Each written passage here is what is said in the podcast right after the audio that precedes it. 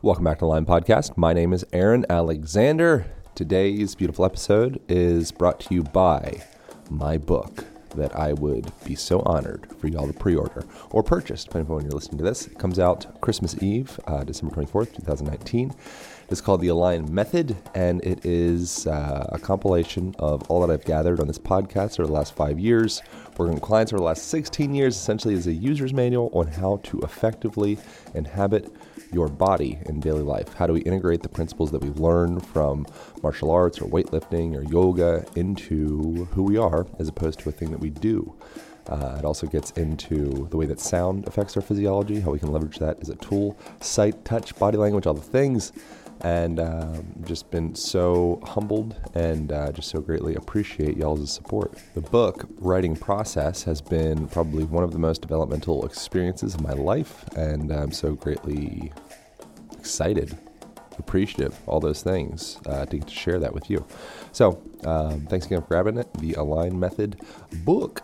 Today's beautiful conversation was with my friend, Mr. Ben Greenfield. Ben is literally one of the smartest humans in the world around uh, to exercise physiology, fitness in general, biohacking, which is kind of a, a strange word, but uh, anything that you would put into the category of a biohacking quotations, uh, Ben knows a lot about it. Uh, in this conversation, we go beyond that and we go into some more intimate um, parts of Ben's life and family, and uh, it's really a beautiful conversation. So I greatly appreciate y'all's tagging along and tuning in. I hope you love it. Uh, thanks for checking out the website, alignpodcast.com, A-L-I-G-N podcast.com. On there, you can find the Align Method book. Um, and you can also start the free five day movement challenge. Start getting some better movement in your daily life. Today's beautiful episode is brought to us by Organifi. Organifi are absolutely a friend of mine, a friend of the podcast, and uh, I trust that company to deliver the highest of quality of supplements. Everything that they are sourcing in their blends is the best of the best. And uh, I'm holding my hands the turmeric and reishi infused gold blend. It is USD or USDA organic. It's gluten free. It is vegan. It's soy free. Um, this stuff is delicious. It's really beautiful to pour some of this into like a tea or a smoothie to add some delicious flavor and also a lot of anti inflammatory compounds that can help sort out them joints of yours. The back, they have a nighttime body soothing herbal tea, a superfood hot chocolate packed with nature's most calming herbs. That's this stuff. Recommend it. Really good. Uh, their protein powders are delicious and uh, they're great. Uh, so you can get yourself 15% off of your purchases with Organifi by going to Organifi.com, O R G A N I F I.com, and then type in Align at checkout and you will get 15% off of your purchase. All right, here we go. Back to the show with legendary Mr. Ben Greenfield. Thanks so much for tuning in. Pow.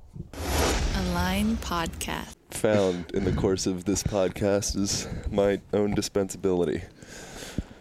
So, how's your levels over there, Benjamin? Checky check, Mike. Checky one, two, three. Wow. Welcome to Good Morning LA with me, Ben Greenfield, Crazy profound. and my weatherman, Aaron Alexander. crazy profound. He's going to tell us about all the sports scores last night from the latest high school basketball games, along with what kind of thunderstorms to expect this afternoon. Yeah. What's that? I can clap us in. Yeah. That was that was like a, a bitch. that was kind of a shitty clap. clapping. Tony Robbins clap. clap.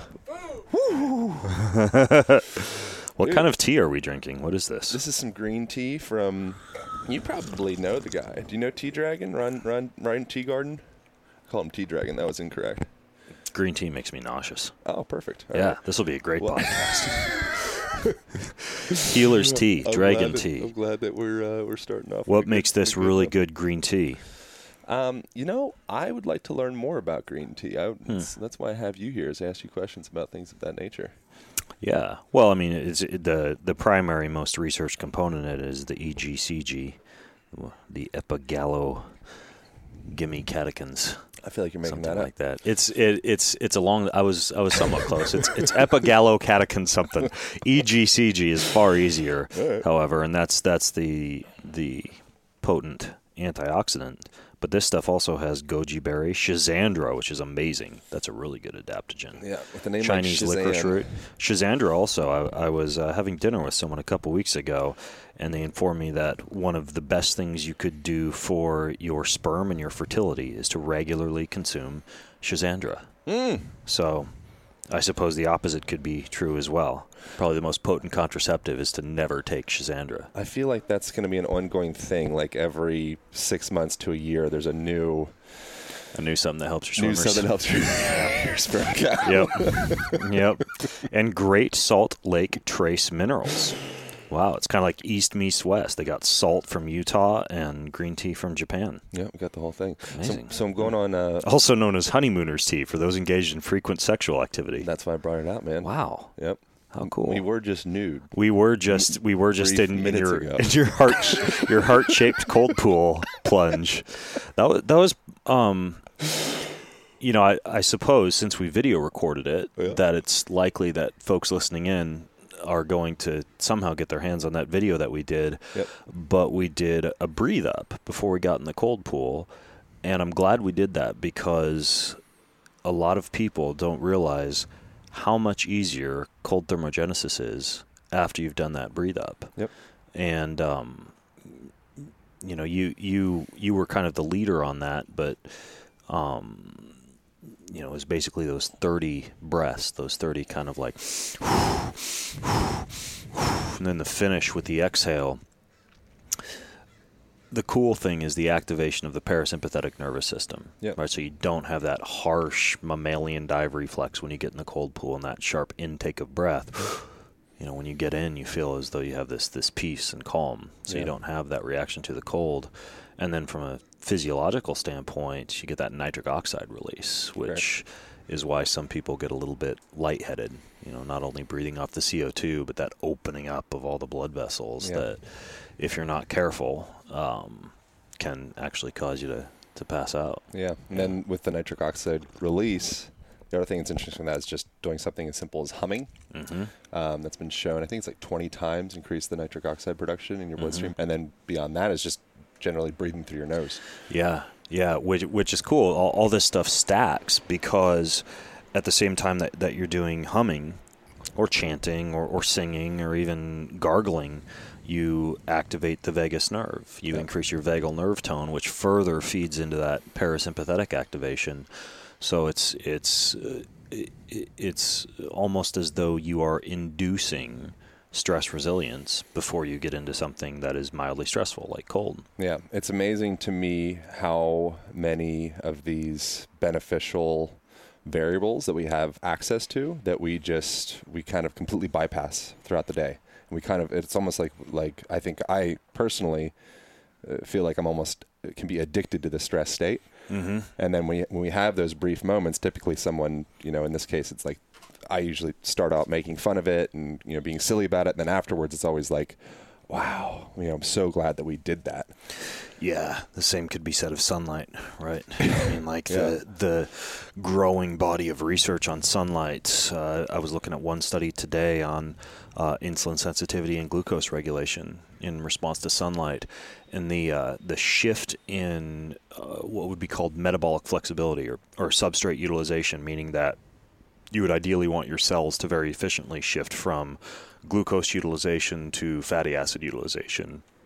Uh, in the same way that you would want your your heart to be able to respond to cues from the sympathetic nervous system and the parasympathetic nervous system, right? That is the definition really of increased heart rate variability Yeah. or good vagal nerve tone is is the ability of the heart to respond in very precise manner to input from sympathetic and parasympathetic and how that how that innervates the heart via the via the pacemaker of the heart, the sinoatrial node. And in the same way, you want your cells to be able to shift very efficiently from glucose to fatty acid utilization, right? Um, a lot of people think you should just be in a state of ketosis, pure fatty acid utilization all the time, but that's not necessarily the case, right? You want to shift from carbohydrate to fat utilization depending on whether you need to, to quickly burst or sprint or climb a flight of stairs to going back into fatty acid utilization when you're sitting at your desk, so to speak. Um, sunlight, though, is a cue for increasing that metabolic flexibility. So you can you can increase your your ability to be able to utilize these different substrates if you're getting light exposure. And of course, there are there are tons of benefits that I'm sure people listening in have, have heard. You know, from the sun, from the you know vitamin D activation to the mild cellular resilience effect you get from the UVA and the UVB radiation, uh, to the nitric oxide, to the you know the activation of the um, you know this is the reason a lot of people use those infrared light panels, the cytochrome C oxidase in mitochondria, like you shift that into greater production of ATP in response to sunlight. Yeah. So, I mean, cold, breathing, sunlight, being outside barefoot. I mean, all this stuff just stacks. Yeah, it's all free. It's all simple. Most of the Mhm. stuff that's the most expensive, like like Carl Jung talked about, um, retrogressions are is going to be the most sustainable and the most cost-effective way to, to be healthier, to be more mindful, to be all things. When we seek out new advanced technology, typically it's more expensive and, and more short-lived. Yeah, yeah. I mean, I, I was in San Diego like two months ago, and you know these these biohacking clinics are becoming more common. You know, they pop up and people you know put the the cryotherapy and the sauna and the the PEMF and you know all the fancy technologies, the the negative ion structured water that you breathe. And I was in San Diego, and this company reached out to me on Instagram, and they're like, "Why don't you come over to our, our clinic this morning, and you can do the, the pulsed electromagnetic field therapy, you know, and get the the Schumann resonance from from the Earth, and uh, do the cryo, do the infrared, and maybe we can get you in for a Joovv session where you're, where you're under the under the lights." And I'm I'm reading this, and I'm like, you know, four blocks from the beach. Yeah, exactly. I'm like, actually, I'm going to walk in my bare feet to the beach under the sunlight, jump in the cold water, chock full of negative ions and minerals, get out and walk back to my my uh, uh, little condo I was staying in, and get all that for free Yep. in a far more natural way. Not that biohacking technology should be dismissed, but those should be stacked on top of the natural living or used when you don't have access to that stuff. Yeah. Like whatever, you're in Las Vegas, you're going to be there for 3 days at a conference. Yeah, go there with your grounding and earthing mat that you can sleep on and maybe a portable infrared light panel and you know maybe a little portable PEMF unit and you know use biohacking to simulate nature in an environment where you're not going to get exposed to much nature but you know when you when you get a chance to choose between nature or biohacking I mean nature is always usually a more prudent choice Well, I think it's the difference between a supplement and a whole food. You know, when you're biohacking some aspect of nature into some technology, it's like taking like pectin out of an apple or carotene or you know, you it's like lycopene from a tomato Yeah. yeah You know, what we Yeah. miss with that is the the the equation that you jump your biology into when you jump into the ocean is so much more complex than most of the, the specific isolates that we'd take Yeah. out from that Yeah, and plug into a wall. It's the entourage effect, you know, Yeah, and of exactly. course that's most well known in, in the world of cannabis, right? We know that all the constituents of the hemp plant put together are more beneficial than like a synthetic CBD extract that you might take to help you sleep. The exception to that would be when you do need to take the bullet train, right? We good. Yeah, I I, was just, I was I always get worried. I I, just see get exactly. I go, Wait, we weren't recording. Shit. What a useless, we- con- what a can we- completely useless conversation we just had. I hate to talk to people when we're not recording. Um, the the the exception to that though would be when you do want the bullet train. You Yeah. know, like um, you know, I I don't. I guess I am gonna just like start shamelessly plugging, but Yeah, you know, like if you look at something like the Joovv light, right? Like these infrared light panels that you can spend 10 minutes in front of and get the equivalent of the infrared light that you would be need to be out in the sun for 2 hours to get, right? And maybe risk excess UVA radiation from the sun trying to get that big of a dose of infrared all at once. Well, arguably the biohacking technology actually is a hack. You're shortcutting your way to getting even more infrared than you might normally be able to get. The same could be said of like the like the big powerful uh, you know high milligauss potential PEMF tables, right? The ones that that uh, produce a very high amount of that frequency, like 7.8 hertz, that you'd get from the planet Earth, but that just concentrates it in a very high dose, so you're almost amplifying the anti-inflammatory effects of earthing or grounding, but in a in a faster manner, right? So I have nothing against better living through science about you know using even more powerful versions of what we might be able to get from nature, but return to that whole entourage effect the idea of it being free, the idea of being more connected to the planet that we live upon, I still think that too many people put too much time into the biohacking technologies and not enough time into the into the nature technologies. Yeah. What about meditation? How's that played a role in, in your your wellness? I don't meditate in in the sense that I think a lot of people think of meditation that much. Um, there are a few forms of meditation that I tend to do on a regular basis, such as one called eco meditation, designed by Dawson Church. I like it because it combines breath work, in this case about six count in and six count out, with uh, tapping and so you're you're basically getting yourself into a state of mindfulness and loving kindness and then tapping when you're in that state so that when you're out of that state simply by tapping you can access it more quickly. Uh, and that practice also involves uh, gratefulness. Uh, it involves uh, sending beams of light and love out to the universe, but then into your body, you know, into areas that might be tense or might, you know, that feel like they might need a little bit of extra self love. I really like that one. You can Google it. It's like a free MP3 you can download, and it just works for me because it stacks all these things at once. So that one's called Eco Meditation. Uh, for a couple years, I practiced TM uh, after taking a TM course, and it didn't quite have the time to do the full two by 10 to 20 minutes a day and almost felt as though I was frustrating myself by not doing it with the frequency with which it's actually recommended. Right. So I didn't stay on the, the TM bandwagon, although I occasionally still do that. For example, you know, on a plane when I can't sleep, but I want to still relax my mind and just go into a mantra and stay there for a while. Uh, I, when I wake in the morning, um, I typically will be in bed for about five minutes, just doing deep breathing, giving myself that affluence of time before I leap out of bed. Then I read something typically devotional or scriptural, and then gratitude journal. You know, what am I grateful for today? What truth did I discover in today's reading? And who is one person who I can pray or help or serve this day? And for me, that breath work and gratitude practice when I first wake it it has the flavor of meditation. Like it leaves me with that that same type of, of feeling as though I've meditated. Um, before every meal, I typically do about five to ten deep breaths in through the nose and out through the mouth to activate the parasympathetic system in in almost a, a brief mindfulness meditation snack. And then, and I realize that this is something that I think kind of annoys a lot of a lot of meditation devotees.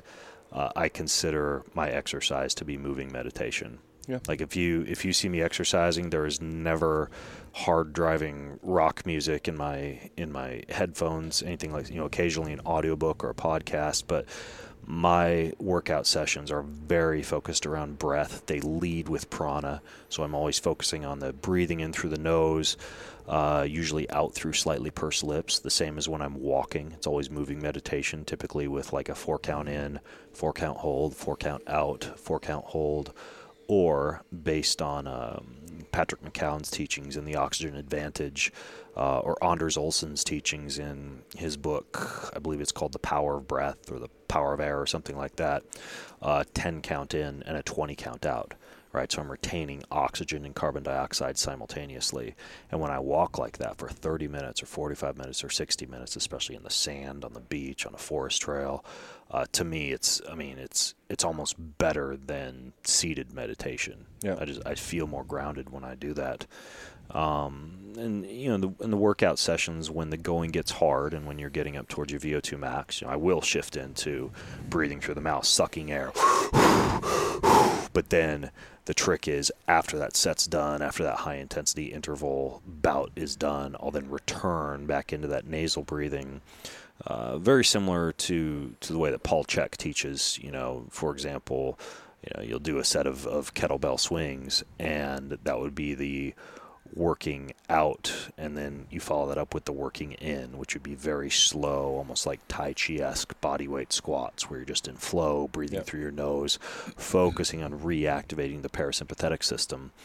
Uh, and then one other kind of cool way to do that related to the ice, and I, I do this with, with some of the folks that I coach. I call it the three by three.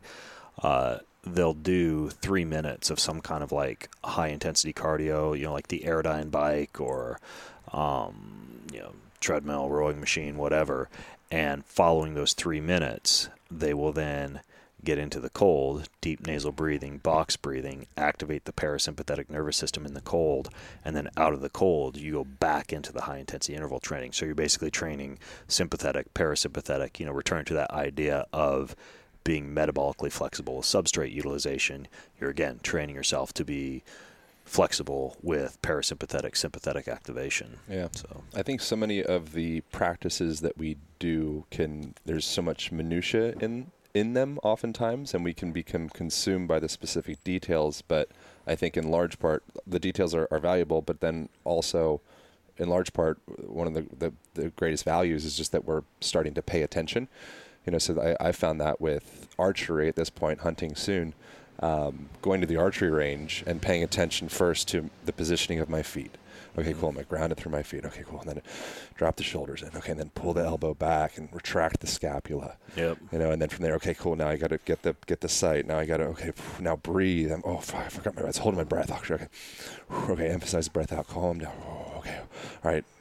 That moment, it's Um, really hard to be thinking about Bill's girlfriend, whatever the thing is. you can't and, and I'm I'm excited for you especially because I know you you have a, a history of meditation and mindfulness and a great deal of body awareness I'm excited to see how that manifests for you once you get out on your hunt coming up in, in Yeah. Maui and you need to activate all of that that you've made automatic when there's an actual animal in front of you and uh, and it's you know, all of a sudden there's an enormous responsibility, right? There's a life on the line. There's there's potential suffering for the animal on the line.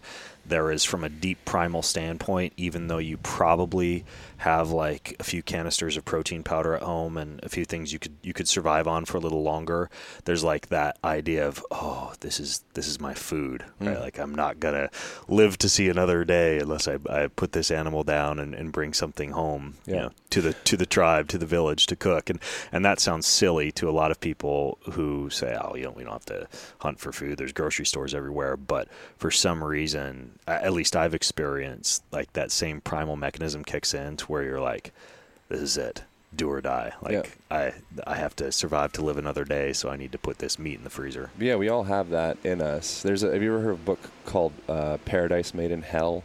It's Hmm. about uh, essentially the, the, the value of natural disasters or people going through like times of war or 9/11 or these these seemingly terrible things. They end up snapping us back into reality of like, okay, you're my brother.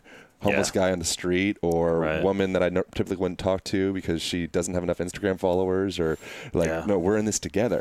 Yeah, You know, and- and- yeah it's it's that that feeling of interdependence that uh, again I, I realize i keep saying that, that people don't do enough of this and people don't do enough of that but I, I think that feeling of interdependence whether it's volunteering in your community or or making yourself dependent on others by asking for help is again something that that's oft neglected. I mean i i had this wonderful wonderful feeling wash over me today. You know i, I, I told you i stopped by the, the coffee shop on the way up here to grab a smoothie and when i i rode uh, my bike in and, and docked at the coffee shop there's a man in a wheelchair trying to get across the street.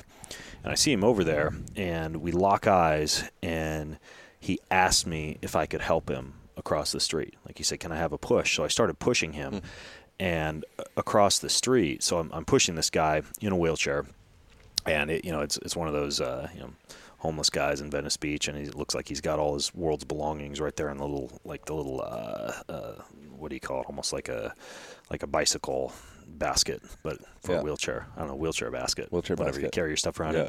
So I'm push. I push him across the street, and he's like, "Can you push me up that hill?" Because the street starts to go up. So I keep pushing him up the hill, and then there's a, there's a full another block. And at this point, I'm getting nervous because my bike is parked down at the coffee shop. My cell phone's just sitting in a basket in the back of the bike, and so I push him for a good like six minutes all the way to the to the Santa Monica beach, and then I, and he's like, "Thank you," and and that feeling, you know, washed over me. Of, okay, we're all interdependent humans, and then I turned around, and just had to sprint, you know, back down to the coffee shop to make sure the bicycle was still there. Yeah. Um, But when you experience something like that, and this is the same reason I do that gratitude practice in the morning of who is one person I can pray for, or help, or serve today, you tap into that that primal sense of us all being on this planet as a tribe and Yep. interdependent on each other and you know in the same way that I think everyone should get sunlight or earthing or grounding or cold or or heat or fresh air or, or any of these natural practices on a daily basis I think everyone on a daily basis should figure out some way to go out of their way and help someone or just be helped themselves, you know, be interdependent and express that vulnerability to others. Yeah, yeah. There's a. I was listening to s- recordings, old recordings of Terence McKenna, and one of the things that he said that that stood out was that culture is the the main. Uh, the biggest separation between your own enlightenment, uh, education, and decency. You know, so when we become, we have nationalism and the belief that our country is better than your country, my color is better than your color. You know, essentially what that does is, is it just puts you into this isolation. But being able to break outside of that, I think that's where like all like the the juice is at. Yeah, and and related to that, you know, C.S. Lewis, uh, and and I'll I'll completely bastardize this quote, but essentially, he he says in one of his books that we are all we're all spirits, we're all souls, right? Like at our core, and you know, I really get this when I- when I gaze into someone's eyes, the windows to the soul. Like you make that connection, and you realize this is a spirit, this is a soul, this is more than a chunk of flesh and blood that I'm talking to.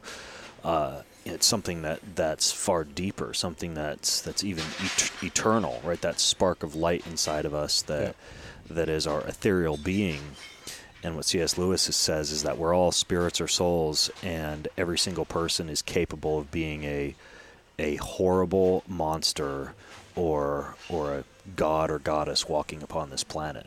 Like each one of us has that capability for our soul to go one way or the other, and so it's it's one of those situations in which you you almost need to be cautious, careful that you not only care for your soul, but you realize that you have you know potential to do great harm or potential to do very very great good. Yeah, I think people carry, I carry almost like a certain contraction or fear around the demon inside of me or like the evil inside of me or the potential to, you know, I hear things of, of, of like some serial killer or some rapist or some Hitler or whatever.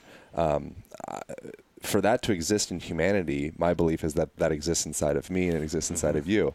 And we push that down and kind of pretend that those things don't exist and we shame ourselves for having genitals and shame our, like we kind of put certain things in a box, you know, and then certain other things are, are acceptable. Yep.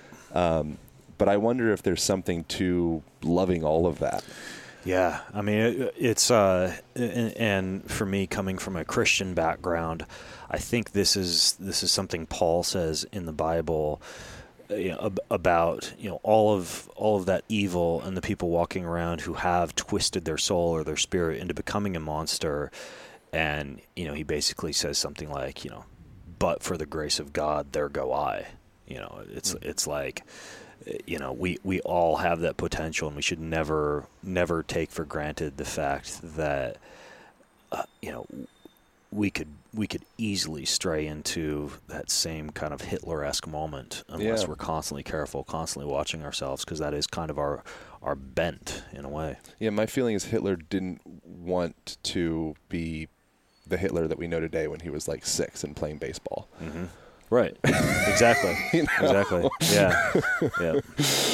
Yeah. And it's uh yeah, a, a big part of that is we tend to err towards what is societally acceptable and, you know, as happened in, in Germany, You know, if everybody else is doing it and it turns into the social norm, it becomes that much easier for us to do it. Yeah. You know, to to stray from that sense of what I really think is is almost like that inherent built-in sense of what is right and wrong and that internal moral compass that I do think we have to instead kind of kind of go almost more towards this Epicurean approach of like, well, you know, there is no sense of universal morality. It's just like this is what gives me pleasure and this is what gives me pain. And you know, if if everybody's getting pleasure from this certain you know activity, then you know it must be right. It must be okay or justifiable. Yeah, there's a, a guy James Prescott that I, I mentioned in my uh, the book that I've, I've, I've recently finished up, and is uh, gets into war in societies and the amount of touch that they had growing up. And so there's, he said, with with 80% accuracy, he was able to to connect uh, how much war there would be within that society just based off of, of the amount of contact they had from their mother. And Skin to skin contact. You mean? yeah, yeah. And there's o- there's other there's there's other you know kind of completely other side of the spectrum um, research around the amount of contact in NBA uh, teams in preseason. The teams that have the greatest contact, butt slaps, nice Yeah. work, fucking chest Yeah. bumps, like yeah, yeah, man, Yeah. we're together. Yeah. That cohesion and that Yeah. attunement manifests itself into more victories. So, uh, a we should probably hold hands for the rest of this podcast. Yeah, that's what they sure do in, a- in yeah. all over the place. Southeast then, Asia. um, it's normal. and then probably uh, get oxytocin into the drinking water. You know, replace fluoride with oxytocin, and, and the world will be a happier place. we just biohacked touch. Yeah, I actually do. I, I do use uh, I use intranasal oxytocin sometimes. It is, it is a pretty amazing substance. It's the trust hormone. You know, that same that's released during breastfeeding or or sex or, or hugging. And uh, the problem with it, of course, is you actually wouldn't want a lot of that in your system if you were going to go negotiate to purchase a used car or something like that. Just because you, you become so so trusting, so Yeah. loving, you know, So so so vulnerable. so all the conversations of you know it's really helpful to love each other and connect and touch and you know not be selfish and all that stuff. Why do you think it is that humanity typically at least like western post agriculture humanity tends to veer towards um, autonomy and disconnection and my own and my bank account and all those things that the studies say that when you give somebody a dollar, it feels better than getting a dollar. But nonetheless, like this seems like the tendency is to go the other direction. Yeah, the the the independence uh, at the cost of interdependence. I don't know, but I suspect part of it is due to uh, the idea that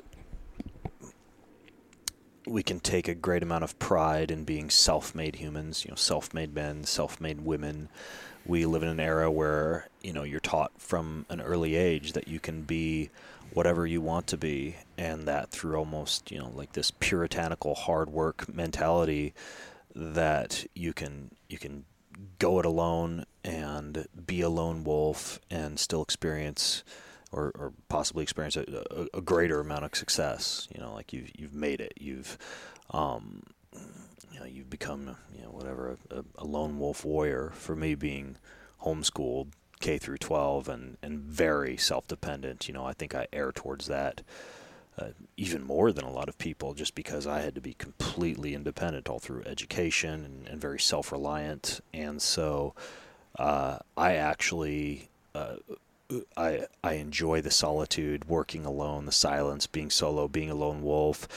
And it's really only in the past several years, and increasingly, you know, as, as my boys grow older and as I grow more connected to my family, that I realize the importance of this interdependence and the idea that that independence, lone wolf success, uh, despite often being a good way to make it in the world and to you know, whatever, make a lot of money or be hyper productive does not bring happiness, not Yeah. as much as, as being with people and being dependent on others. Yeah, th- it feels to me like the greatest currency any of us can possibly have. The only currency that's not going to go away is connections and relationships and doing good by others. Yeah, it's it's the it's the greatest emotion. Love is. I mean, if, if you and I tell my children this, if you ever do not know what to do in any situation, whether an interpersonal conflict or an argument or not knowing what to say to someone in a specific situation, uh, you cover everything with love. Something as simple as, I love you, or figuring out a way you can care for someone, uh, j- just anything like that. I mean, I've even had some conflicts with my wife before. We've gotten in arguments and we've had disagreements, and you know, the the only thing that seems to be able to just smooth things over at the time is to just like, you know, huge hug. This isn't worth it. I love you. You know, Mhm. and and all of a sudden, love just like freaking melts away. You know, all the pain and Yeah. all the conflict, and it's it's that simple. But that sometimes takes it takes disillusion of the ego, right? It takes humbleness. It, it takes you know deciding that it's it's more worth it to simply say I love you and to hug someone rather than to keep on figuring out a way to win the argument or to prove that you're right. Yeah. What do you think that has been most pivotal for you to start to recognize that?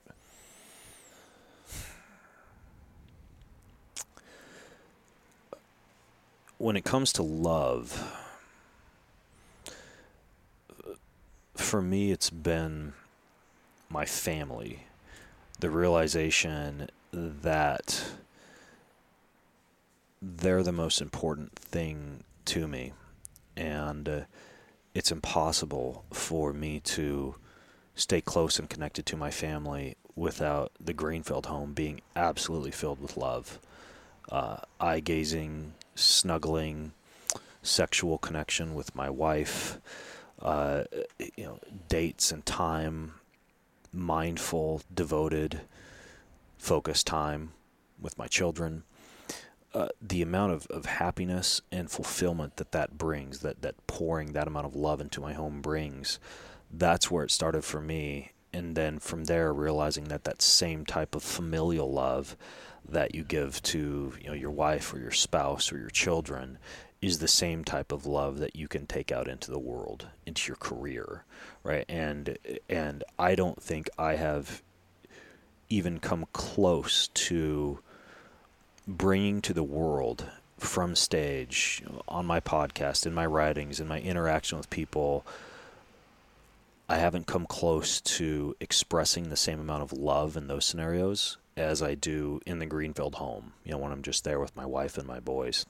And I'm currently on, you know, almost like a quest to to take that same love that I've experienced with my family and bring that forth into the rest of the world. But for me it had to start at home with my wife and with my boys. You know, hmm. the deep realization that it's love and connection with the family that kind of equips me and empowers me to go forth and bring that same love to the rest of the world Because my my mo for the longest time was like you know you have your family time then you go out in the world and then you're that lone independent wolf you know who's you know all about business and and, and you know and, and very didactic you know education teaching others about fitness and health and nutrition but with nowhere near the amount of love that's expressed on like on the fa- with the family, you know, on the home front.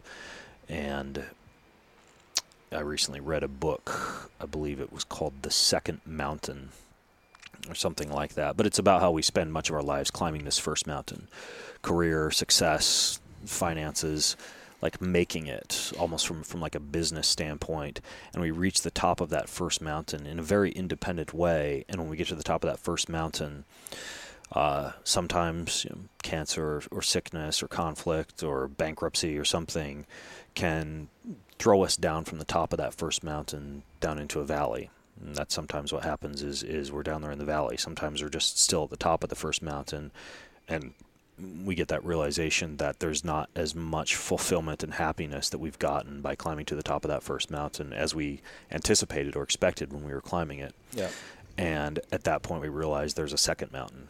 And that second mountain is a mountain where the, the, the top of it is is where true fulfillment lies.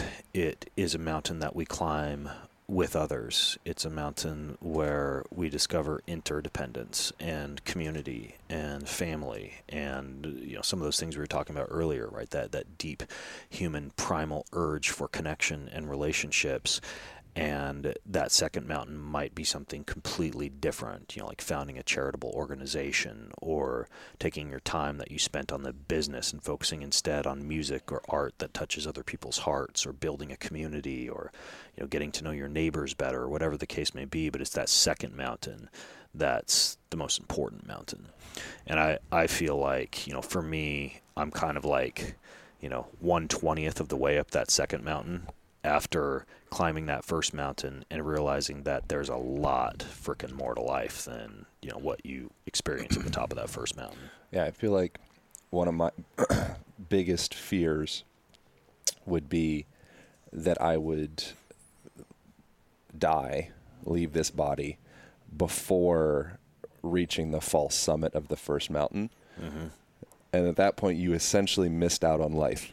Yeah, yeah, you, you, did, and uh, you know, I guess you know the, the the thing is, it's not like the first mountain is bad. Mm-mm. The first mountain it's is Ma- it's Maslow's hierarchy. Yeah, it's a lesson, right? You have to get shelter and food and currency and and to a certain extent the ability to be able to get by and survive before you're almost like fully equipped to climb that second mountain. Uh, I, I, think that some people kind of climb the first and the second mountain at the same time. You know, develop a business that's just extremely others facing and is doing a great deal of good in the world. And um, I, I, think that that's a very fortunate place to be in. But I don't think people should beat themselves up for trying to make a career and get some money in their bank account and, and figure out a way to become somewhat financially independent before turning around and you know and, and saying okay what's next? What's greater than this now that I'm now that I'm set? Now that I'm I've put on my own oxygen mask how can I then go forth and help others? Yeah. So I don't think there's shame in that first mountain. I just uh, you know think that you, you definitely shouldn't fool yourself into thinking that that's that's the end all. Yeah. Do you think perhaps isolating those two mountains and I'm sure there's lots more mountains beyond that um, into their own separate buckets. Do you think that is a Western culture, again, post agricultural age, technological age, yeah. like going into that, like, okay, in a more natural, in quotations, whatever the heck that means, hunter gatherer, tribal, whatever society, do you think that those buckets would naturally more converge? It's possible that mountains might not be the best analogy. Um, you know, perhaps a better analogy would be chapters in a book, right? Yeah. You chap, chapter one, you're you're getting to know some of the characters and, and laying down the background scene and you know in the, the ordinary world, and in chapters you know three and four and five, maybe there's a there's a realization that there's more to life than this, and there's that resistance to the call. If we're looking at the book as the classic hero's journey, and then yeah. eventually a crossing of the threshold towards something greater, and when you're progressing and progressing and progressing, and you're never reading a book like that, you know, whether you know any any classic hero's journey, the, the Wizard of Oz, or the Disney movie Frozen, or you know, or, or you know the story of, of you know Rocky Balboa, or you know any of these heroes' journeys you're, never following a book or a storyline like that and thinking that what you've just read, the chapter that you're in, the chapters that came before, sucked. Right? They were just all part of the hero's journey. They were all crucial in leading up to the ultimate climax, the you know the battle, the fight for the elixir, the return with the elixir, and the eventual, you know, happy ever after story. You know, at, at the very end of the book, but you know, if you look at it as kind of a chapter by chapter type of deal, you know, there's there's no regrets about the chapters that came before. There's just the realization that you know, if if you truly want to live out the full hero's journey, you need to have your eyes set on continuing chapter by chapter towards the resolution of the book. Yeah, yeah, and and, and Joe Campbell's stuff. The same. One of the steps is the is the process of detribalization, which is the exact same thing that Terence was saying, and lots of other people say. Like that's a, a crucial part is mm-hmm. stepping outside that. I wonder with raising kids, do you have any? F- have you noticed the first instance of shame pop up with with your kids? Like, you know, pre when I am my mother and I am, you know, theory of mind, all that, and the separation happened. I think it would be hard to be ashamed of anything. But then there's a moment where like, oh, my penis isn't big enough, or my anus looks weird, or I'm my not tall enough or too short or whatever? I can't say I have. Cool. Um, you know, our our house is Well, from from a shame standpoint, it's, it's pretty hippy dippy. No, nobody's got their clothes on. You know, the mailman always has to knock on the door. Like we're just, you know, the Greenfield boys just walk around naked. And my, and my boys see me doing so many weird things. You know, whatever with all the biohacks and infrared light panels, and you know, they'll come in to brush their teeth while Dad's laying on the floor of the bathroom doing a coffee enema. Like we're just, we're, there's, there's there's not a lot of of I guess uh, potential for shame in the Greenfield house, and so no, I haven't seen that yet. Um, but one practice that I think has been really beneficial for connectedness, not just with my wife and I, um, but also with my children and I, has been that eye gazing that I talked about earlier. Mm. Right? Just, uh, you know, when, when I can take River or I can take Taryn and embrace them, you know, as usually, usually this is as we're about to go to sleep, like before bed when I'm in there, I've read them a story or played them the guitar or the ukulele. And this is a practice that I've only adopted for the past year, but you look at your child in the eyes, and it's one of those zero judgment zones. And sometimes I'll just be like, sorry to freak you out here, but I'll No, just be like right. going going like this, just like caressing their hair, looking deep into their eyes, and they'll reach up and start to caress my hair, Hmm. and you're just making this deep soul connection. And for me, it's like I see a different part of my child every time. Like the, the shape of their nose has changed, or the, the turn of their lips, or I'll see, you know, uh, you know, a little a, a glimpse of of you know the shape of my wife's eyes and their eyes, or you know, sometimes I'll look at their fingers and think about how their hands kind of look like my hands looked when when I was 11 years old, and I, I think that that's a big part of it too. Is when you have that kind of a deep connection every day with with your parent or with your child, I think it's harder to feel that shame because there's just that deep, vulnerable, open acceptance Yep. when you're right there looking into each other's eyes. You know, the same could be said for sex. Um, I think one of the most powerful things that my wife and I have adopted as part of our sexual relationship is that same type of eye gazing, that deep spiritual connection, that uh, foregoing of almost like the mutual masturbation that I think a lot of a lot of sex really is for a lot of people. I mean, you rub you're rubbing your genitals together until something explodes or something cool happens, and and that's sex, right? And then you you, know, you roll over and, and go to sleep, or you know whatever the case may be.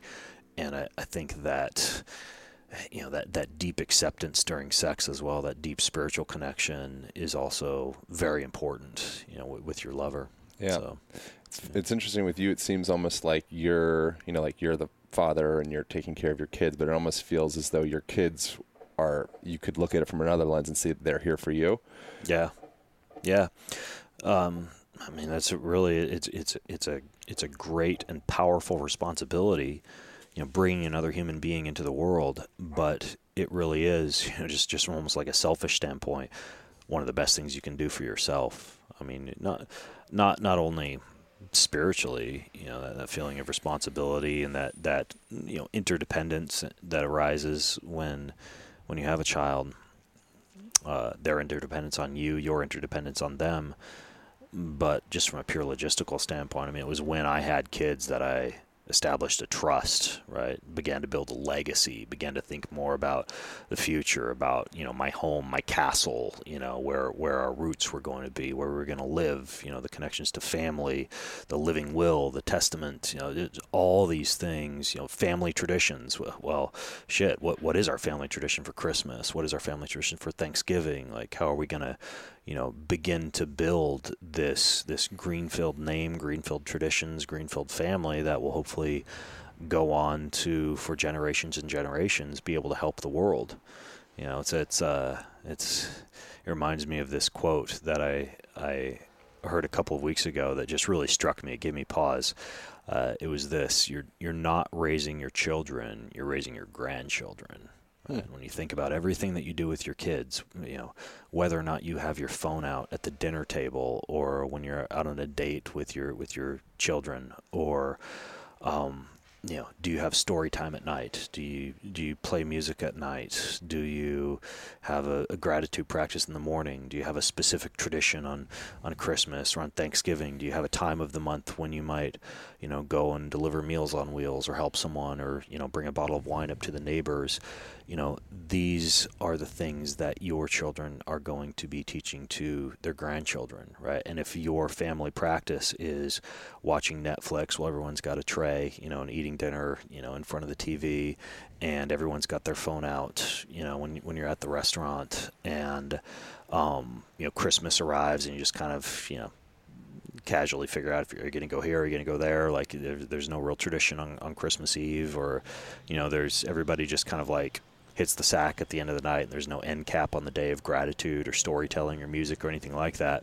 That's exactly what your kids are going to do with their kids and their kids with their kids. So, what you do now with your children sets up uh, just a, a, generational butterfly effect for what's going to happen on down the line. And that's a great and powerful responsibility, realizing you're not changing you know, it's hard on a Thursday night, you know, when dinner rolls around to be thinking about that, you know, take out the gratitude journals and have a moment of parasympathetic silence over the food and have a wonderful chat at dinner and push the chairs away and, you know, everybody cleans up the kitchen together and you go upstairs and maybe have a little story time, play some music, do the eye gazing and the snuggling, you know, all of that gets instilled into your children and, and, carries on into the future generation. So it's a great and powerful responsibility to be able to build that. Uh, and and you know it stacks. You know, just that simple practice one night of the week and the next night of the week. You know, it it, it it's going to streamline down to future generations. Yeah, I think if it's like you can't. Um, at some point, you have to pay the responsibilities. Like you have to invest and do the thing, and you can temporarily push things off and kind of spend on credit. Um, but at some point, you're just squishing the toothpaste around. All of a sudden, you have this backfill on the other end, yep. and you'll have to pay bigger at some point. You know, yep. so I think like the way that we started the conversation is how can we effectively integrate all of these health-inducing variables so that I just have this well-being sandwich that I'm moving through the world with. Yep. You know, I think that that's like the more that we can do that, the happier life that we will have in the future, and the and the less likely we are to have, you know, lots of lots of debt. Yeah. The other thing I would encourage to people who are listening is if you have a, a, an exercise habit or you have a meditation habit or a breathwork habit or, or a cold pool habit or, or a sauna habit or any of these things that you kind of use to keep you sane during the day to you know to tweak your biology to maintain your health. I was once reading in a in a magazine it was a triathlon magazine about being an invisible exerciser, right? Like you get up at 4 a.m., you just get all this shit done so that you can, you know, be present for your family later on in the day. But I kind of think it's the opposite. I think as much as you can include, if you have children, your children in those type of habits, yeah. you know, like, and I do this with my kids sometimes. So I'm gonna go to a 30 minute sauna session. They'll come in for the first five or 10 minutes, right? Sit, meditate all right, guys, you're good. You know, go go do your thing, or I'll go jump in the cold pool, and they'll come in and jump in with me, and they might you know stay in a minute, and I'm swimming around in there for five minutes. But just these brief exposures for your offspring to be able to get a flavor of these habits that you're using to make your lives better, your life better, that keeps them from whatever, you know, turning 18, going to college, gaining weight on beer and pizza, having no clue how to be mindful or meditate, starting their job, climbing that first mountain, yeah. rinsing, washing, repeating, and re-experiencing the the errors that you might have gone through. And then, you know, when they're 35, they discover intermittent fasting and meditation and sauna yeah. and breath work and yeah. cold. But returning to that, you're raising your, your grandchildren, not your children. They might not teach that to their kids because you didn't teach it to them. Right. Yeah. So so the more you can expose your kids to this kind of stuff, like early on in life, the better. Yeah, we'll wrap we'll wrap this up. I, I um, one thing that's just popping up is that there's a guy called Albert Mehrabian came up with this thing called the 55-38-7 principle. He's a UCLA professor, and uh, essentially what it was is that 55% of our communication was based off of body language, the way we move, and then 38 was tonality, and then 7% was the actual words that we're saying. That's based if there is some type of um, incongruency there. Um, you know, so if I say something, but my body says something else, 93% of the time you're like, no, I don't think that's that's right. Yeah. And Yeah. I think it's the same thing with when you're spending time with your family or any relationship. Like your kids, my sense is they probably don't give that many shits what you say. You know, it's more like actually being with you. you Mm-hmm. Oh, know, yeah. What's your level of compassion and empathy and listening and what do you actually do? And then the other thing that, that, that pops up is um, I think it's really valuable to have moment, momentum going into a connection with somebody. So you can't just be a jerk off for the whole day and eating the wrong food and thinking about the wrong things and looking at the wrong things and you know, and then all of a sudden show up, okay, it's family time. Yep. You know, it's like no, no, no. Your kids are sensitive, sensitive beings, and they're picking up on you from before right now. Yeah. You know. So, anyhow. Yeah. Uh, the the power of demonstration and practicing what you preach, especially when it comes to parenting, cannot be undervalued. I mean, and, and I parent with this love and logic philosophy where you don't tell your kids what to do. You educate them on the consequences of their decisions and then let them make the decision. Uh, and you must, in order for that type of parenting to be successful, demonstrate in your day to day habits what the right decisions actually are. Right? So it's never like, you know, whatever, River, Taryn, go take your vitamin D supplement. Right? It's like, dad just gets up in the morning, I take my vitamin D, and usually I do it when they're sitting there at the breakfast nuke table and they can see me doing what I'm doing. Yeah. Right. And the same can be said for, for eating habits, right? Like if you tell them that gluten's bad for them, but then the whole family goes out to the steakhouse and you're punishing, you know, four slices of that sourdough bread they bring out, then you know that, that sends a message to your kids. So yeah, you, that's again having children um, really makes you you step up your game big Yeah. time. Cool, Yeah. man. Thanks for doing this. Thanks for having me on, man. I appreciate our conversations. yeah, yeah. It's always good to do the breath work in the ice beforehand. It puts you in a good place. It's so, the best, yeah. And then uh, for folks listening, we'll have the the video of breathwork, ice, and maybe we'll put some kind of like tutorial instructional thing on yeah. how to We'll- make that shit happen. We'll we'll Photoshop away all the shrinkage that occurs in the ice bath. oh yeah, right. Yeah. That was my first nude uh, ice bath pre-podcast. Man, Yeah, you stepped up blur, my game. blur as much as possible. Now, as as we as we were talking about earlier, I think before we started recording, you'll need to blur at least down to my kneecaps. That's right. I'm sure. No, that's Yeah, right. there's a lot of blurring. Yeah, it's gonna be done. it's gonna be big Yeah, blurry. Yeah, it's gonna be lots of expensive. It's gonna be very Yeah. expensive. Um, where should people go from here? Where's the best direction? Uh, got a new book, um, boundlessbook.com, and uh, I've been working on that thing for like three years. Uh, it's finally out, it's ready, and it's just like a massive tome for all things body, mind, spirit optimization. So, um, a lot in there, and I'm super proud of it. And I, I guess that'd be my only ask is people go check out the book. So, yeah. Cool. Um, do you think I can cut this part out? Do you think this is going to be a co-released thing, or do you think it's of, of relevance for you to mention my, my shit? Yeah, so I will probably publish this on my show. Okay. And so yeah, I'd I'd love for people who aren't familiar with you if you could maybe mention uh not maybe, do mention whatever your Instagram handle, your website. You have a new book, so so tell book tell people about Aaron Alexander and where they can get more of you. Yeah. Um, so have uh, the Align Method is coming out uh, December 24th, and so I don't know when we're going to publish this exactly. The Align Method is the book. That's the Yep. book. Yeah, yeah, it's coming up. So that's been I I uh, co-wrote that with Phil White, who he's done stuff with uh, Kelly Starrett and Andy Galpin and Brian McKenzie and Laird Hamilton, and all sorts of great folks. Um, each chapter I had reviewed from the world leading expert on whatever the thing is, breaking down uh, the way that sight affects your physiology and sound and uh, body language and touch and all the things that we kind of briefly touched on in this conversation. Uh, so that's at, at thealignbook.com is the pre-sale. And then Cool. Instagram handle is Align Podcast, and this will go up on the Align Podcast as well. Yeah, thealignbook.com and I did thumb through it, you guys, and it's uh it's it's good.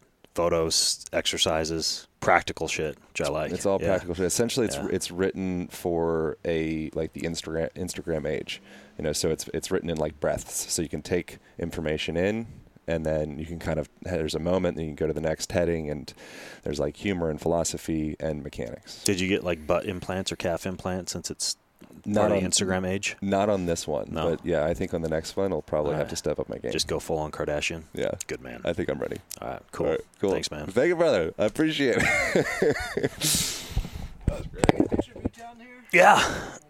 Hope you guys enjoyed that conversation as much as I did. I want to present y'all with a fun opportunity of starting a program that I created called the Align Method Online Program that focuses on unwinding the unsightly patterns of staring into technology, essentially. So, forward head posture, rolled forward shoulders, hyperkyphotic spine, disengaged glutes, knees collapsing in. If there's collapse in any level in the body, it will trickle up and down through the rest of the system. And that program focuses on unwinding those things, giving you self care practices, movement practices, and lifestyle adjustments, very subtle ones, that will give y'all more flexibility, more strength, more confidence, more energy, all the good things. Um, and you can start the first week absolutely free. And just go to alignpodcast.com slash align method, A L I G N method. Along with that guy, you will receive the Align band, which is a heavy duty resistance band with a door anchor. And that also comes with its own online program that is free with that thing. Go to alignband.com and start that program for free. Um, I think that's it. I so greatly appreciate you guys listening to this conversation. So greatly appreciate reviews on iTunes, sharing uh, on the Instagrams or the Facebooks or wherever you do your shares. Uh, this program goes on, lives on because of y'all. So um, it doesn't go unnoticed. Thank you for listening. Thank you for reviews. Thanks for joining your life. Enjoy.